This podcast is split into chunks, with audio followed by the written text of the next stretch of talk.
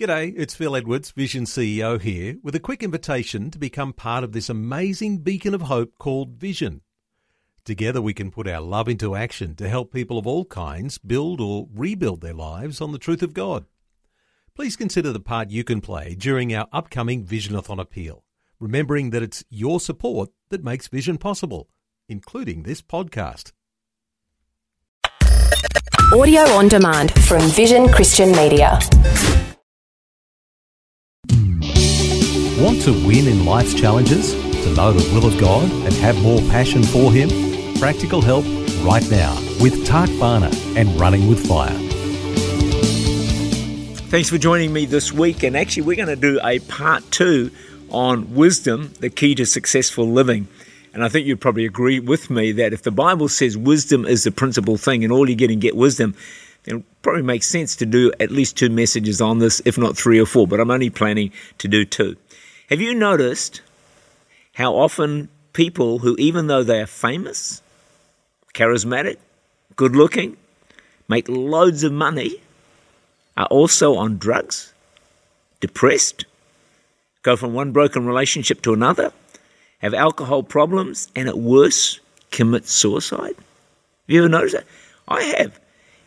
Isn't it amazing how it always shocks us when a celebrity or a famous person is on drugs or has a broken marriage or alcoholic or even commit suicide. It always somehow, I guess, because these people are larger than life.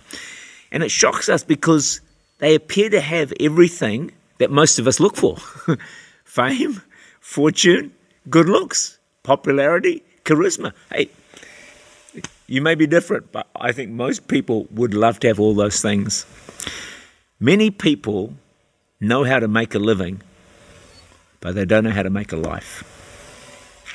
And there's a bit big difference, and it's far better to make a life than a living. If you can do both, good for you.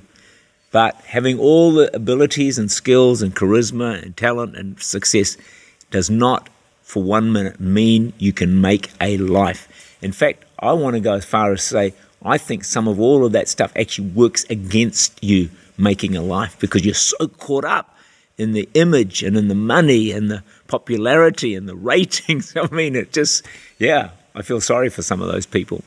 So, how can you and I make a good, rewarding life and not just a living? And of course, the key is having wisdom from God. Wisdom in the Bible is skill for living. And if there is ever a time that we need skill for living, it is today. All the stuff we're being bombarded with out in the world, it's a my goodness, it's just a quagmire, if that's the right word, of things being thrown at us. What's right? What's wrong? You know, they're saying this and they're saying that, and we should live this way, and that's right, and that's right. I mean, it's wow. It's a challenge. We, if ever we needed wisdom to make our way through life, I believe it's it is today, because right now we're in a season where every man is right in his own eyes. If I think this is right, then it's right. If it feels good to me, then it's then it's okay. Wow, that's a challenge. So, how can we have this wisdom? Can we look at this again to make a life? Desire wisdom more than anything else. If you were told you could ask for anything you liked, what would you ask for? God appeared to you tomorrow and said, Hey, tell me, what do you want? Anything, name it, and it's yours. But you're going to ask for one thing. Would you ask for wealth, good health, world trip all paid for, intelligence, great beauty, long life? One man was in the Bible was made this offer from God. Let's look at it. 2 Chronicles chapter 1 verse 7 and then 10 to 12. On the on that night God appeared to Solomon and said to him, "Ask, what shall I give you?" His reply, "Now give me wisdom and knowledge, that I may go out and come in before this people, for who can judge this great people of yours?" The response from God, God said to Solomon, Because this was in your heart, you've not asked for riches or wealth or honor or the life of your enemies, nor have you asked for long life, but have asked wisdom and knowledge for yourself, that you may judge my people over whom I have made you king. Wisdom and knowledge are granted to you. And I will give you riches, wealth, and honor, such as none of the kings have had who were before you, nor shall any after you have the like. Now, of course, most of you are thinking this right now, so let me try and address it It's amazing that although Solomon had tremendous wisdom, he didn't really live his life according to it overall. He had wisdom in dealing with circumstances and situations, but he didn't seem to have wisdom actually in working it out in his own life. So he ends up with what, you know, 700 wives and concubines and walks away from God and messes his life up entirely. And yet it's amazing that he had that wisdom. But the point I'm trying to make is if God was to appear to you and ask, What is the one thing you want? Hey, here's a good answer to give him God, give me wisdom and understanding. Proverbs 4, verse 7, we've mentioned this before. Wisdom is the principal thing.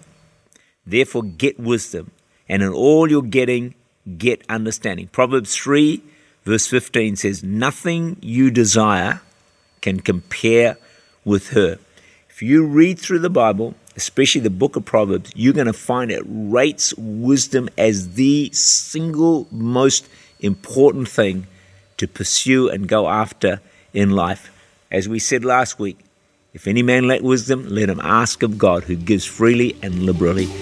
Ask God for wisdom, I would suggest, on a daily basis.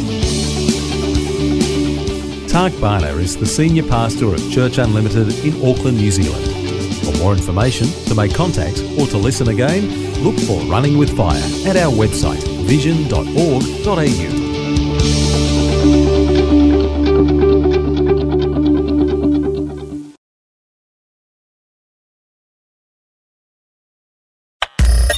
Thanks for taking time to listen to this audio on demand from Vision Christian Media. To find out more about us, go to vision.org.au.